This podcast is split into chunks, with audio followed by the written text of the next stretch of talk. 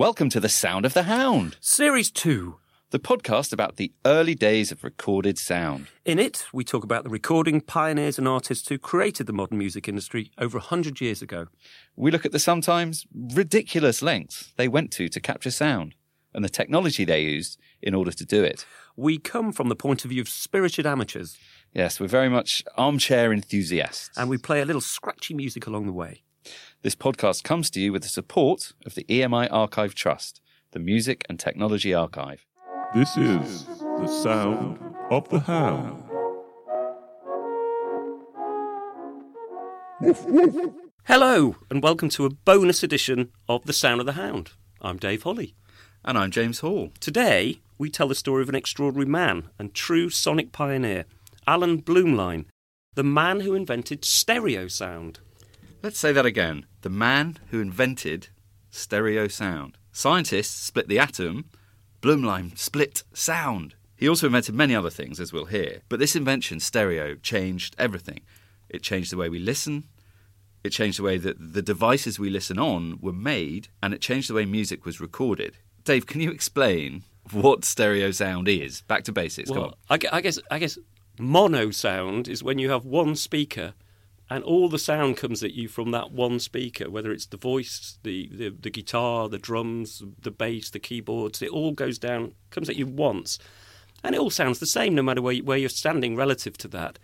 But stereo is where you, you split the, um, the, the, the, the sound between two channels, and one channel comes out of one speaker, one comes out the other. Headphones, you've got one, two ears. So the logic is you take sound in from two places. So moving music, particularly onto two, um, into two channels, it comes into your head a bit like life comes into your head. Nice. And I, th- I, th- I think we come to a story later on, don't we, where how it's invented. It's invented at give you a sneak spoiler, but it's invented at a cinema. At exactly, If, if you're if you're sitting in one place and it comes out of the speakers, you can't tell when somebody's. If you're sitting on the right Yeah. and, and someone's talking on the left of Yeah. the screen, it, It, doesn't make any sense. yeah, it doesn't comes straight out the middle. Whereas if you can have it going left and right, you get a sense of movement. Yeah, yeah. It's more dynamic stereo sound. And the stereo became a byword, didn't it, for the devices we listen on? Oh, we're listening on. Yeah, we have a stereo at home. Stick it You on the stereo. Certainly, when I was growing it up, yeah. Yeah, I still call it the stereo. Well, you're quite old, James. Uh, I'm over about 15 years old. yes, pot, pot kettle. Yeah. Um, over Blumlein's uh, lifetime, he, he received 128 patents and was considered one of the greatest engineers and inventors of his time. He sadly died in June 1942, aged just 38. So young. He's so young. When a Halifax bomber on which he was travelling crashed in Herefordshire. Yeah, so th- this episode, it's told via an interview with, with his son, um, Simon, who, who himself is in his 80s now. It's, it's a fascinating story. When we talked to Simon, we went right back to the very beginning of Alan's childhood to ask, um, no, sorry, to Simon's childhood. Um, Well, Alan's too. I think we went well, all actually, the way back. yes, we go back to Alan's to Alan- childhood. as told by as Simon, told by yeah. Simon. Then we go back to Simon's childhood when Alan was his dad looking after him. But please bear in mind, Simon is a little bit frail, and there are quite a lot of technical terms. You know, Alan was a scientist and Simon is a scientist. So we've we've tried to decode it so that we understand it, and if we understand it, we think hopefully you guys will. But we hope you enjoy this incredible storytelling. it seems that as a young lad, I mean, even a, a, a, a wee boy, Alan was was something of a, of a budding electrical engineer. Uh, here's Simon. somebody had written an invoice out for um, mending the doorbell, and he'd put Alan on. You, you can hardly see it's Alan because he didn't do much writing until he had to. He liked to be read to, so his reading wasn't good. And so at But but he, he mended the doorbell. Oh, he repaired it, So and that was like an early example he was of electrical yes. engineering. oh, skill. the invoice which I've got uh, is headed um, electrical engineer, and that invoice will come here one day to the trust. Uh, I intend to leave all my uh, paperwork that I have of my father's to the trust. But he he went on, and uh, he was an engineer born. Uh, when he was eight, his mother came in and saw her friend's sewing machine totally in pieces on the table. and a horror. Of course, it got put together and it worked. So that was him. He'd taken That was and, him d- doing engineering things as soon as he could. And this, this enthusiasm continued as he grew up. Young Alan started writing proper papers about electrical engineering. I don't know so much about his successes at school, but having done this two years there, he joined the telecommunication lab, and within a year, he and his professor at the lab that he was there helping uh, wrote a paper and presented it to the IEE. It was sent back to them and said, yes, you can have this paper read, and as long as you correct the English and things and spelling in it, and it went on to win an IEE premium. Oh wow! So uh, that, that would be fresh out of college. Oh, would Oh, it? fresh out, he was still a student, really. And they, his choice for his premium were three books on electrical engineering, which unfortunately my mother put in store, in an underground store, and they don't exist now. But these were different times, and Simon says that his father, despite all his achievements, faced discrimination due to his surname. from the lab, he uh, he applied to standard what is now standard telephone and cables, and he was rejected. The Mac, the uh, person there, uh, rejected him because he had a Jewish name.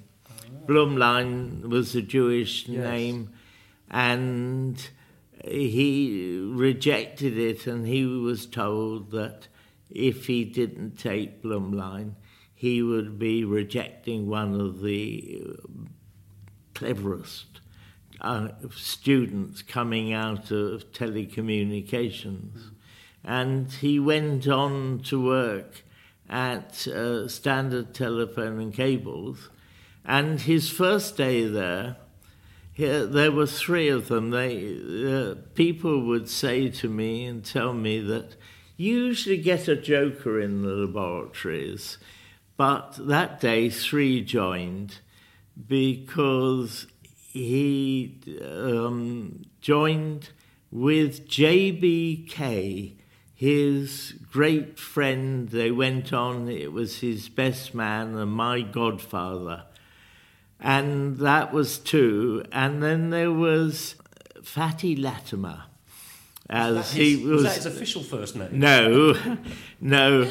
Uh, Latimer was the third, and uh, these three were in the lab experimenting. Accidents happen. Uh, a standard resistance box uh, started smoking one day, so they took it out on the balcony. I mean, this valuable piece of equipment, they'd heated up. I don't know whether it was uh, true to resistance, but they, they cooled it down. So, what was Alan Blumlein like as a person? We tend to think of engineers as serious minded people, boffins, and of course they are. But Simon says that his father had a fun, mischievous sense of humour. He liked parties and things, and there are a few photographs of fooling around and always the joker, I think. But he was could be very serious as well. And my mother said he wouldn't uh, stand fools lightly. Alan started his career at a division of the Western Electric Company, which made telephones and I think was part of AT&T. Yeah, it was. It changed its name a, a few times and became known as the standard, sorry, as Standard Telephones and Cables, or STC.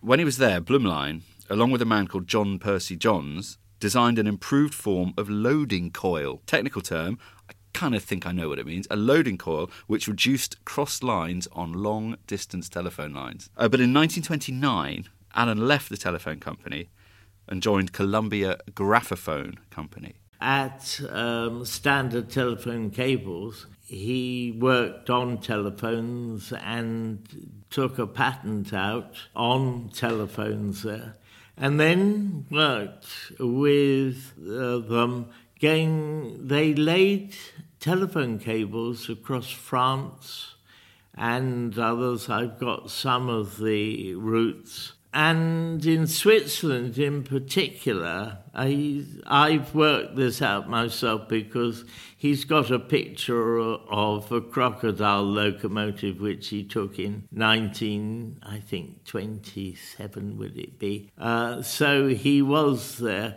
and they had to lay the cables through valleys because the train went and the road would go through the valley. The trains were working on 16 and two thirds cycles AC, and this uh, caused interference, and he tried to measure the cross capacitance and other things between telephone lines. And he thought the equipment he had was pretty useless because he couldn't get any accuracy. So he designed a piece of equipment and it became his famous AC bridge. This move from uh, telephones to music opened up so many opportunities, uh, as we'll find out. Somebody suggested that my father should uh, be interviewed, and he was, and he he sounded very interested. He said, "I'm interested, but the trouble is, Mr. Shoenberg, I don't think you'll be able to afford me. So Shoenberg said, What, what? do you want? and he upped it. So Alan Blumlein joined Isaac Shoenberg, and very importantly, the engineer there, who was really a mechanical engineer already at Columbia, Holman. And that's why the microphone that came from the two of them is known as the HB mic, and it's down as the Holman Blumlein mic. And uh, my mother always thought it was because my father said hell's bells often and got hot and bothered. But that's the real reason that, that that's it's there on the patent. Now, it was around this time when all these episodes of the, the, these two podcast series start to come together in a quite sort of goosebumpy way. Because in 1931, Columbia Graphophone Company merged with the Gramophone Company to form Electric and Musical Industries, or EMI. EMI, at which a senior manager from the Gramophone Company was, of course, Fred, Fred Gaisberg. There we go. So these, these worlds are merging. They would have known each other, wouldn't they? Oh, absolutely, yeah. Um, they must have known each other because um, Gaisberg was in and out of Abbey Road, yeah. and so was uh, Blumlein. And when Blumlein does his stereo thing, he does a lot of tests at Abbey yeah. Road, and Fred would have been in and out all yeah. the time with artists. Amazing. They must have known each other. He also, of course, designed the cutter for cutting the uh, discs, and that was part of his design there and went on to be taken to the for installed at Abbey Road. He also worked on moving coil microphones that were used in EMI and but also by the BBC uh, at Alexandra Palace. But devising new methods of cutting discs and new types of microphone were nothing compared to what Alan Blumlein invented next all that equipment was there, and of course, it was still there when his stereo equipment was bought in 1934. So, uh, all those years before the Beatles, there was stereo recording in the EMI uh, studios there. Because that's what I know him most for, is, well, two things. We, we will come to one of the others later on, I think but stereo recording is, is what he's sort of venerated for. Oh, yes, But that was in December. He took a patent out in December 1931, and it was granted in 33. And people have ex- tried to explain to me why it wasn't a great success then, because he d- he made stereo. One of the reasons was that you had shellac in those days, and that was the material. the made material that was pressed together with carbon black to make the discs. Uh, and it wasn't really very good. You you were using steel needles in those days on in the groove, and for his stereo records he was cutting Hill and Dale and lateral, but. Um, he wrote into his patent that it'd be much better to cut it 45 in the side, but he couldn't do it. The, the shellac wouldn't take it. But of course, it became a standard system of cutting.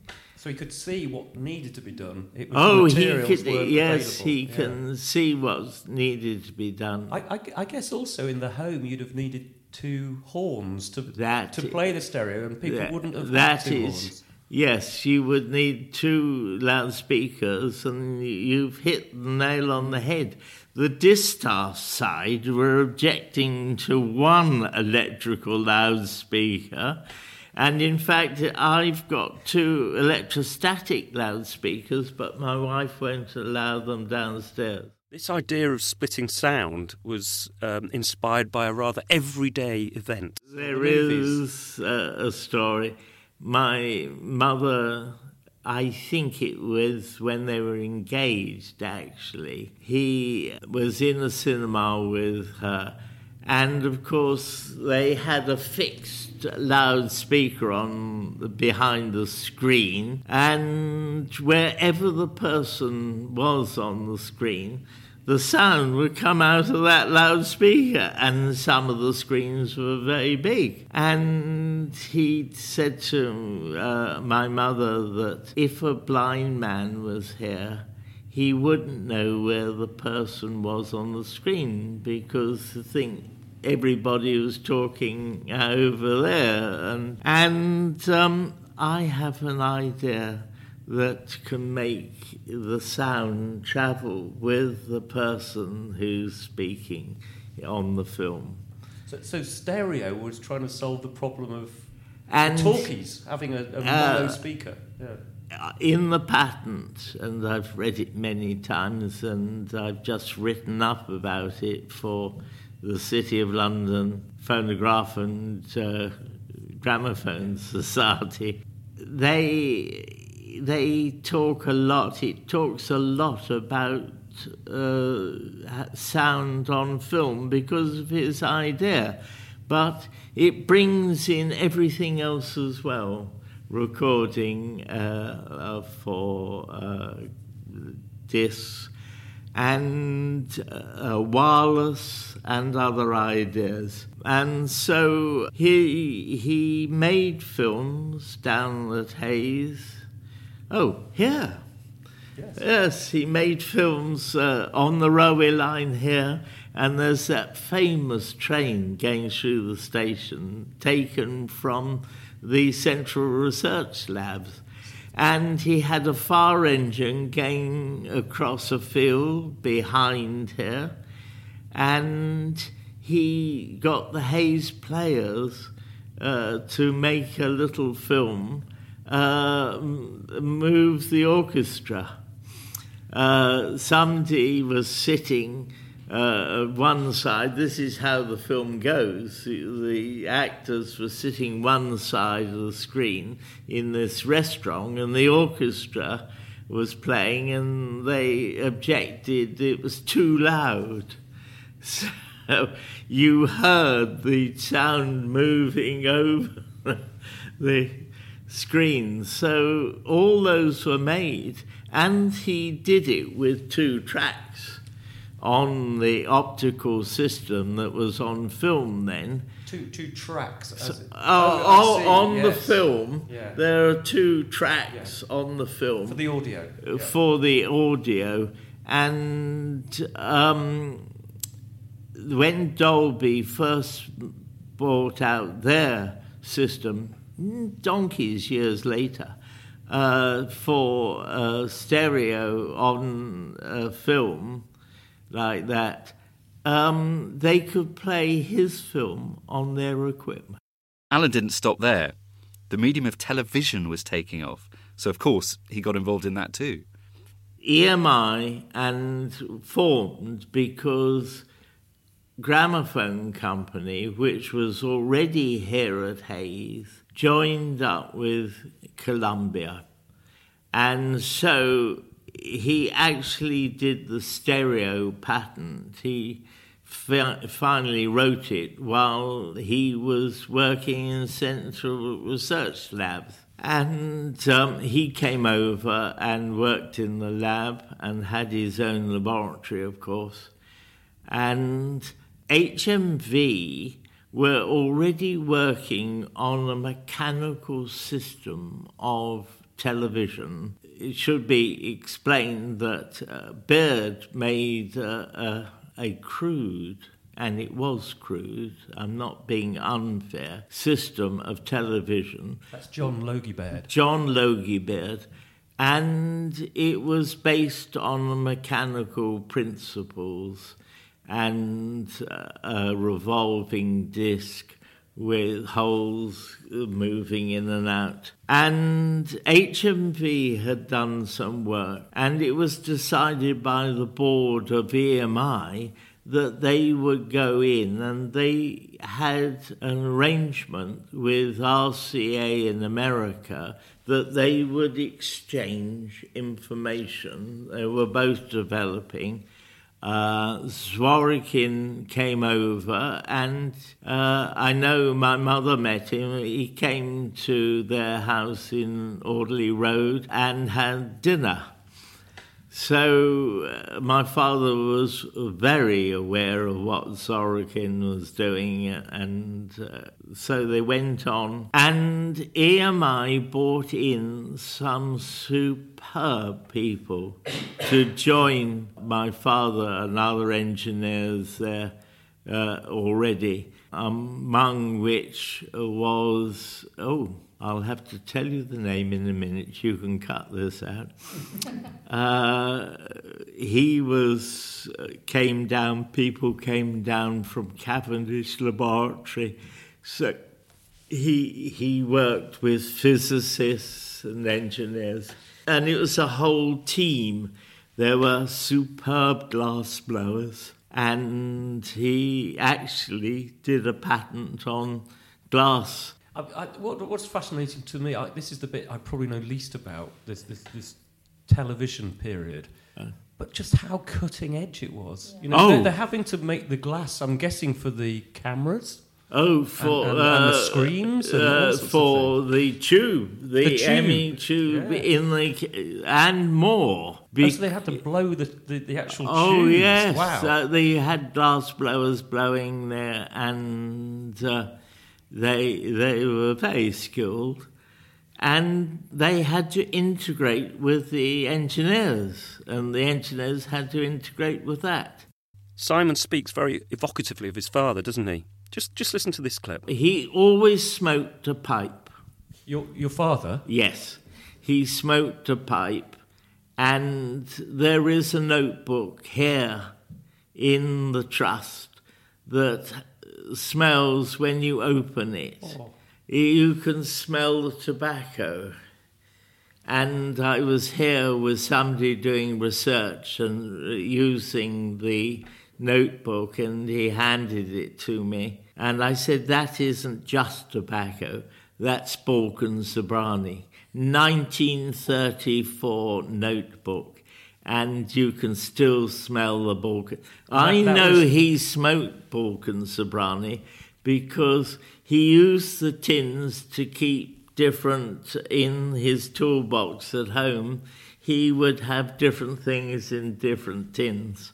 That is such a poignant story. It really is.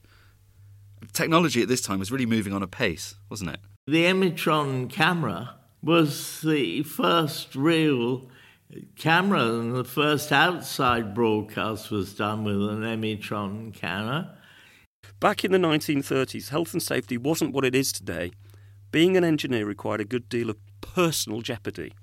It was the aerial was on top of the Alexander Tower there, oh, uh, and became the symbol for the news. But he was up there and he dropped the pipe out of his mouth.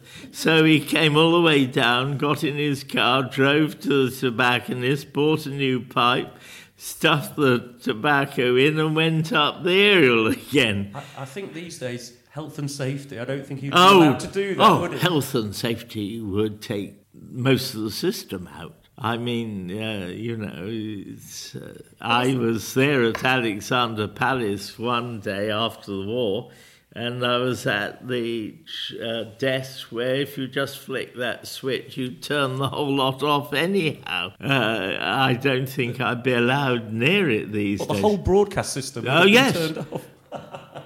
There was one switch up there on the th- thing that switched the transmitters off. He also worked on the transmitters and bits like that. But the actual equipment was built by Marconi, so the system is known as the Marconi EMI television system. But before it even started, it, we had a 405 line set in the house. It was a nine inch thing. And my mother would uh, be phoned up and said, Doreen, would you look at the screen a moment, turn it on? And what can you see? Uh, I can see dots on your tie today. So my mother was used as part of the test uh, that's equipment fantastic. from Ealing to Hayes. And my father would ask her what uh, he would tickle, tickle bits and then see what she could see. Now, Dave, if you asked me what a long tail pair is, I'd have said it's a type of bird. You know, some kind of twitching, uh, twitcher language.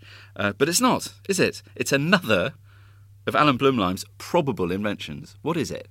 Um, a long tail, yeah, his name's on the patent. Um, a long tail pair is a form of differential amplifier. Now, tell me exactly what that is. I don't know, but it's a form of amplifier. I really don't know, I'm afraid, but I think it's explained in the next clip.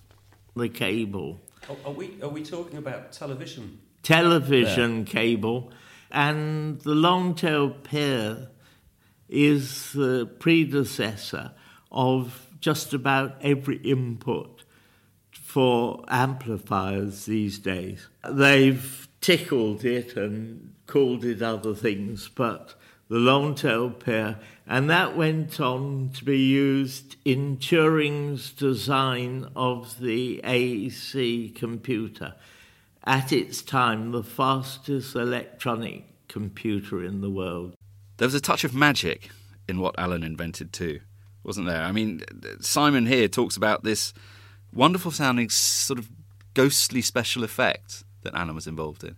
They then went on to develop bits on television, and in 1938, my father developed a system so a person could be there with his hand out, and fairies would be standing on the hand.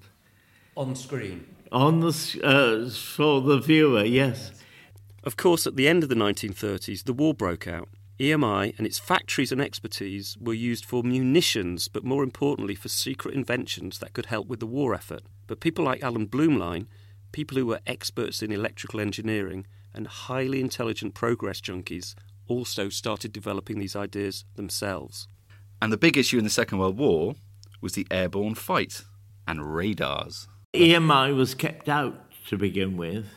Very few. Uh, they had to use the government and the that were developing the radar. The civil servants kept the government kept uh, most of the unit um, manufacturers out. I think they had to use GEC because they were developing the magnetron and others. And of course, my father's work was being used because they used the television receivers and they, they developed uh, chain low, uh, which needed these enormous aerials and um, was restricted in its uh, use. And they kept uh, people like my father out. But he at EMI with uh, ELC White, LC White, he was known as, uh, not to his face, Dr. White. he was- Elsie, as in the ELC, woman's name, Elsie. yes, Yeah. he he ELC, Elsie, ELC yeah, White, Yeah. and Who was El- who was he? he was uh, uh, one of the uh, scientists at EMI and worked with my father on a lot of things. And he will come into the story in a minute. He went with my father with the EMI radar system. My father, with Elsie White and one or two engineers, developed their own radar system independently in, in EMI. Why did they do that? What what triggered them to create a radar system? Well, it's probably uh, sheer frustration that they weren't allowed in.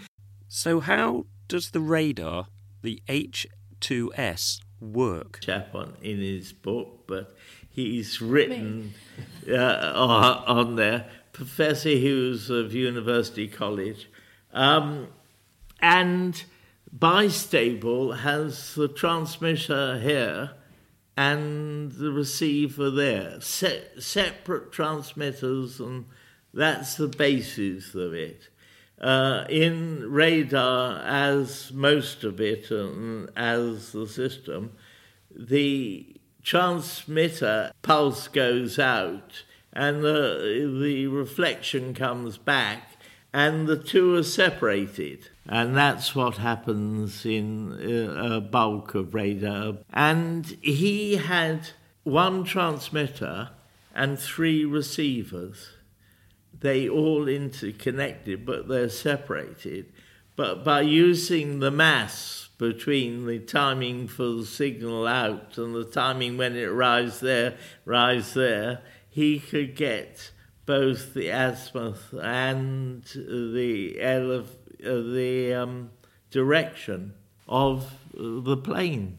A lot of Alan Blumlein's work was hugely beneficial, but it was also shrouded in secrecy. And he also was using stereo on sound locators. They um, soldiers would sit there with earphones on and point these cones up there, and they would get the maximum sound and the thing.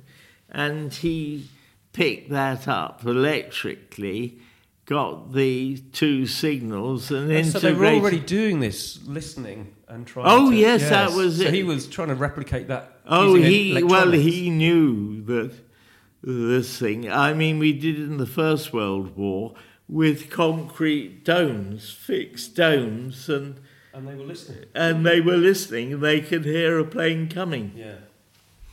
but he couldn't get much more information out of this concrete parabolic uh, reflector. So presumably he would he would have to sign the official secret act, or if, if there was Oh, such I'm a thing. at sure that point. he'd have Yeah. signed that years before because they were making other bits of equipment in EMI. What Alan did had a significant impact on the outcome of war. Father being brought in earlier.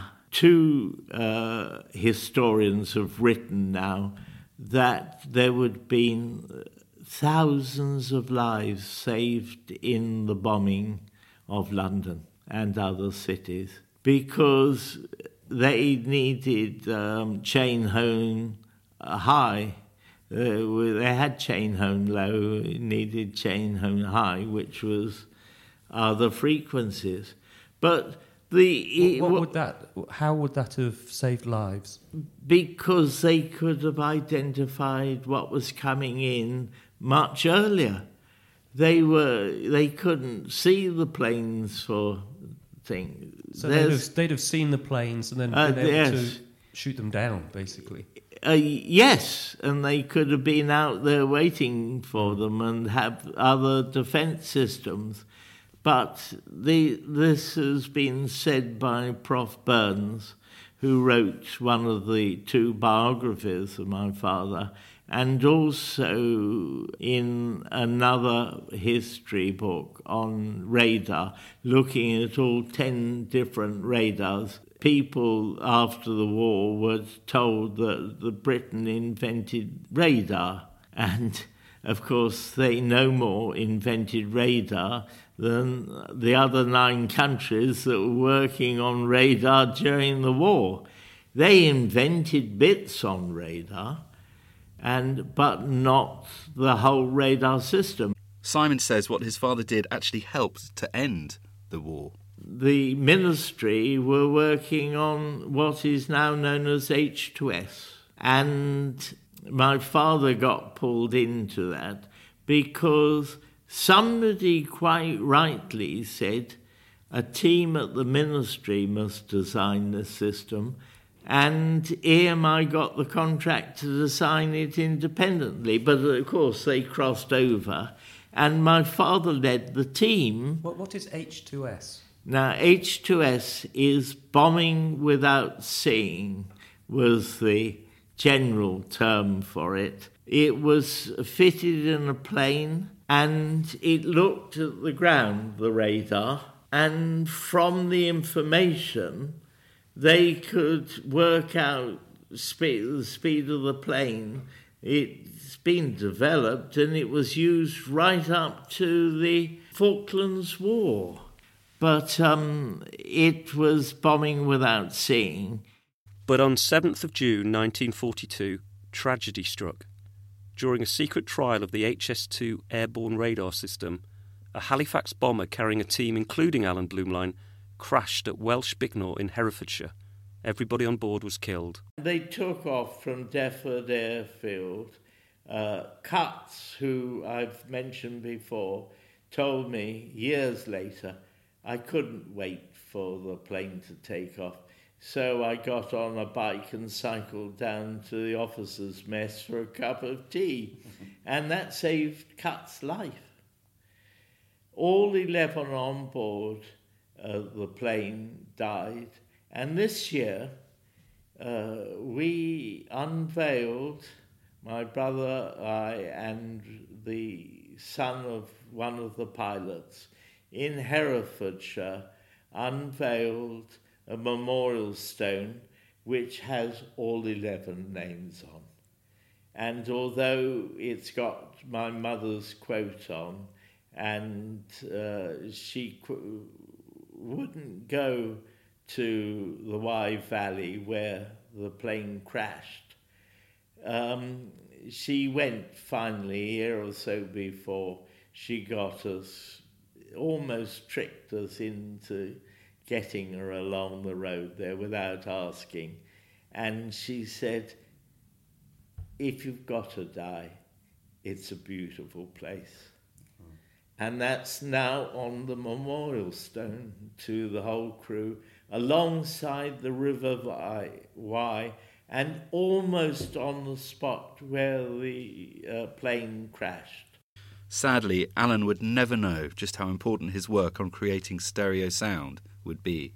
I think he, by 1958, when it came out in this country, he, he, that was from 1931 to 1958, it didn't come out. He would have worked on a whole lot of ideas for people. People ask me this vague question that you asked me. I don't know what he would have made. I discussed the one of the reasons it didn't go into the house already was the distaff side objecting to electrical loudspeakers in the house.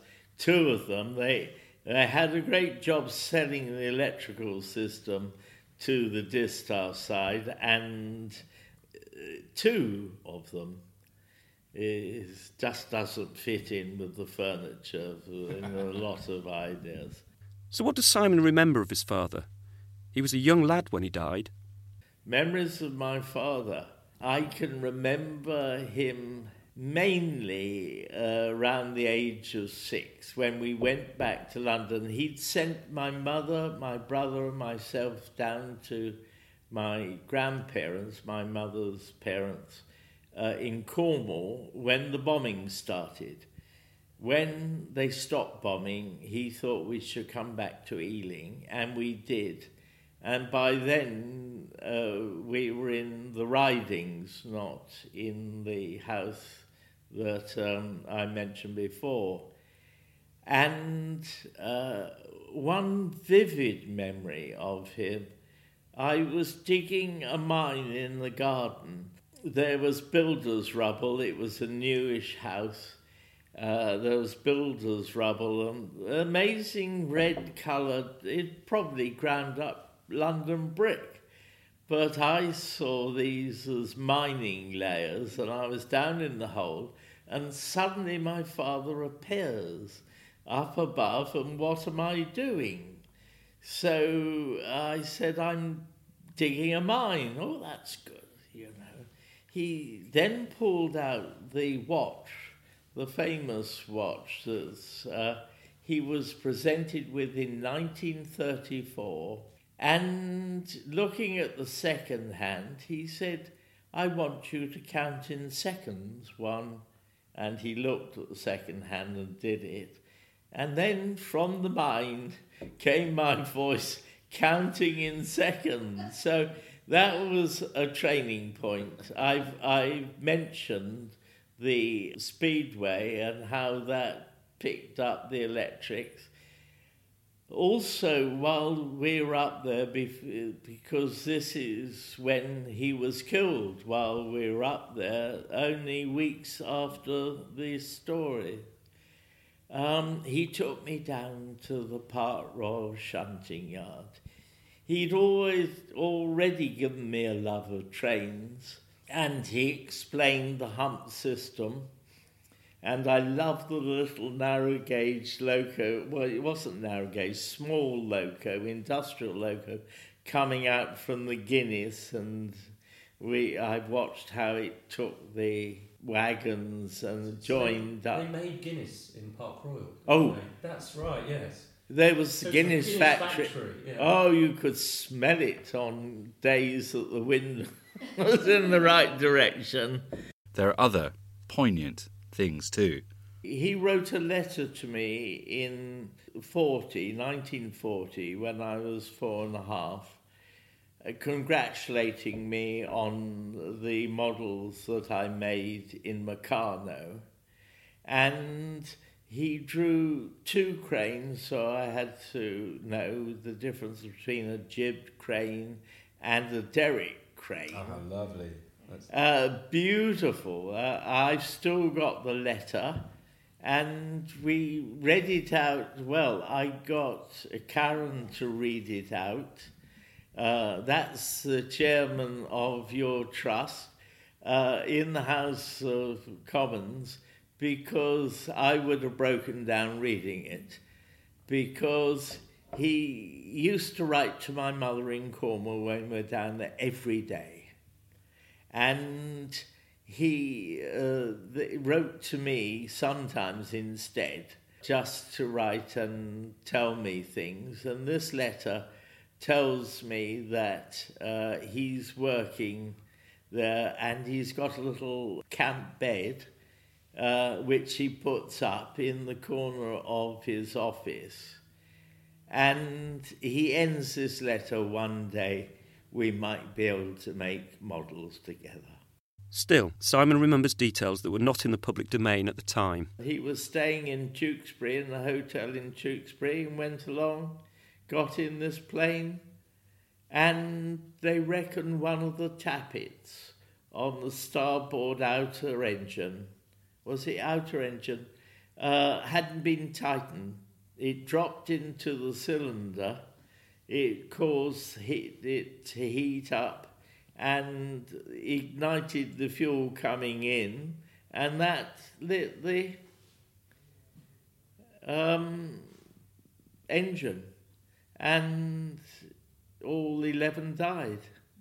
And uh, these photographs, which are available of the crash, uh, the actual engine, uh, there's nothing there. And of course, Lovell came down and grabbed the magnetron. Indeed, the government kept the crash secret in case it gave the Germans any sense of the upper hand. That was Churchill. He put a, a D notice on. The Evening Standard took no notice of the D notice and actually announced it, but it was a little, little thing. But he didn't want Hitler to have the satisfaction of knowing that he died. So here he was, he died with 128 patents to his name, and he got no obituary whatsoever because of the D notice. Um, there was a, a service in the parish church here for all three of the uh, Browne and Blythen. Uh, and my father had a service over at um, Golders Green, the crematorium. There is one birthday gift that Simon particularly remembers. For my sixth birthday, he built the most magnificent thing a board with every type of wheel and gear and on, and electric motor which I plugged a, a um, wireless transformer to get the 20 volts, which was really meant for valves and things, the low voltage in the wireless. Um, I used to plug that into the mains, and we had the most advanced plug too. It was the first one with a really uh, big earth terminal uh, and it stopped you putting other plugs into the sockets. But uh, at six in those days, to allow a boy to plug into, but he thought nothing of it. Wow. So this is quite a story. It really is. What a life. What a man! But Simon doesn't think his father gets the recognition he deserves. He doesn't get the recognition for the the valve used in Turing's ACE computer. I, have doubled up, but uh, the valve is the long-tailed pair. And all the ands, nans, and other circuits in uh, Boolean algebra that was used in the uh, computer were his you can produce uh, an AND and an AND gate with long-tailed pairs. But I suppose this was an era when heroes, heroes, it was a different concept, wasn't it? It wasn't, it wasn't so much a public, a public thing, perhaps. Well, you were at war. You were keeping things Well, of secret, course, weren't absolutely. you? Um, But so the that's- that's the the, elect this uh, was the ACE computer was put forward. It was the fastest electronic computer in the world. But he got no recognition in that because they didn't realise that what it was in. Uh, for just to mention for your use, the long-tailed pair. Uh, my father invented for the uh, television cable that was being laid between Alexandra Palace and uh, London for the coronation. And it became used in the coronation of George VI There's an int- interesting nugget about his father, too. there, and there would be coronations to come. Uh, and 12 people signed the official coronation album or what to the that people could buy to showing what was happening in the coronation.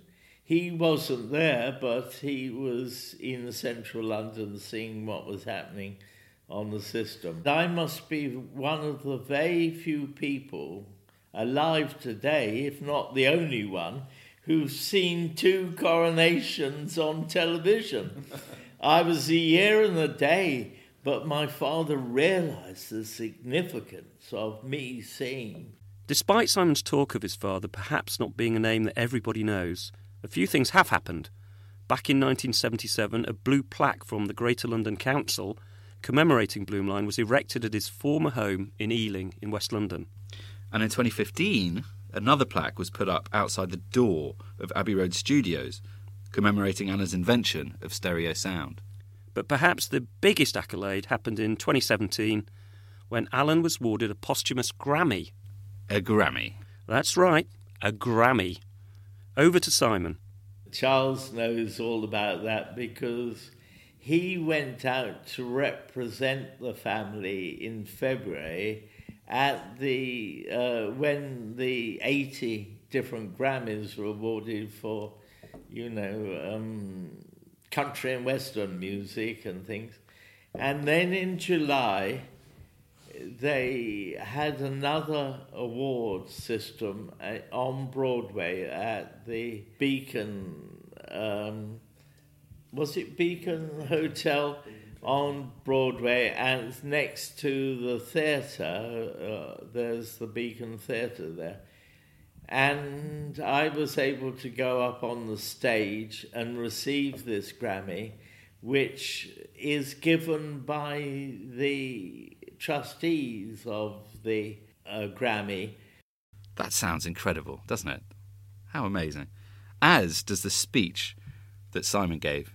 Came on of the uh, Grammy group, and he was carrying uh, my father's award, and we were called up, and I went up with the three sons, and he gave it uh, presented it to me, and I made the shortest speech of the evening. I, I thanked the um, trustees for uh, awarding this and presented it to me.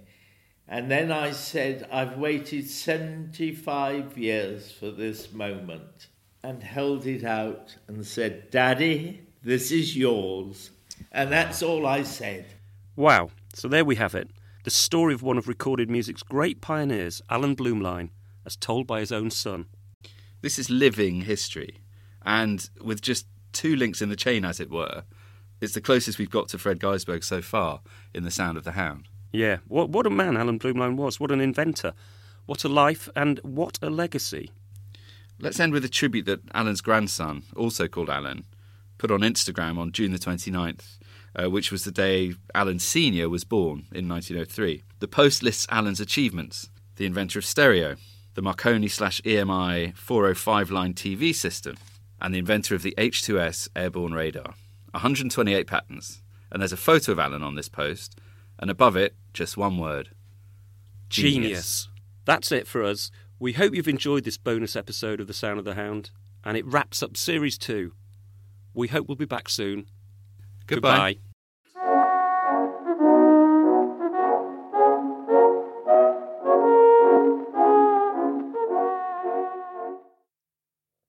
The Sound of the Hound was edited by Andy Hetherington. For more details on the topics discussed in this episode, visit soundofthehound.com. Or follow us on Twitter on at the sound of the H1 or on Instagram on the sound of the hound.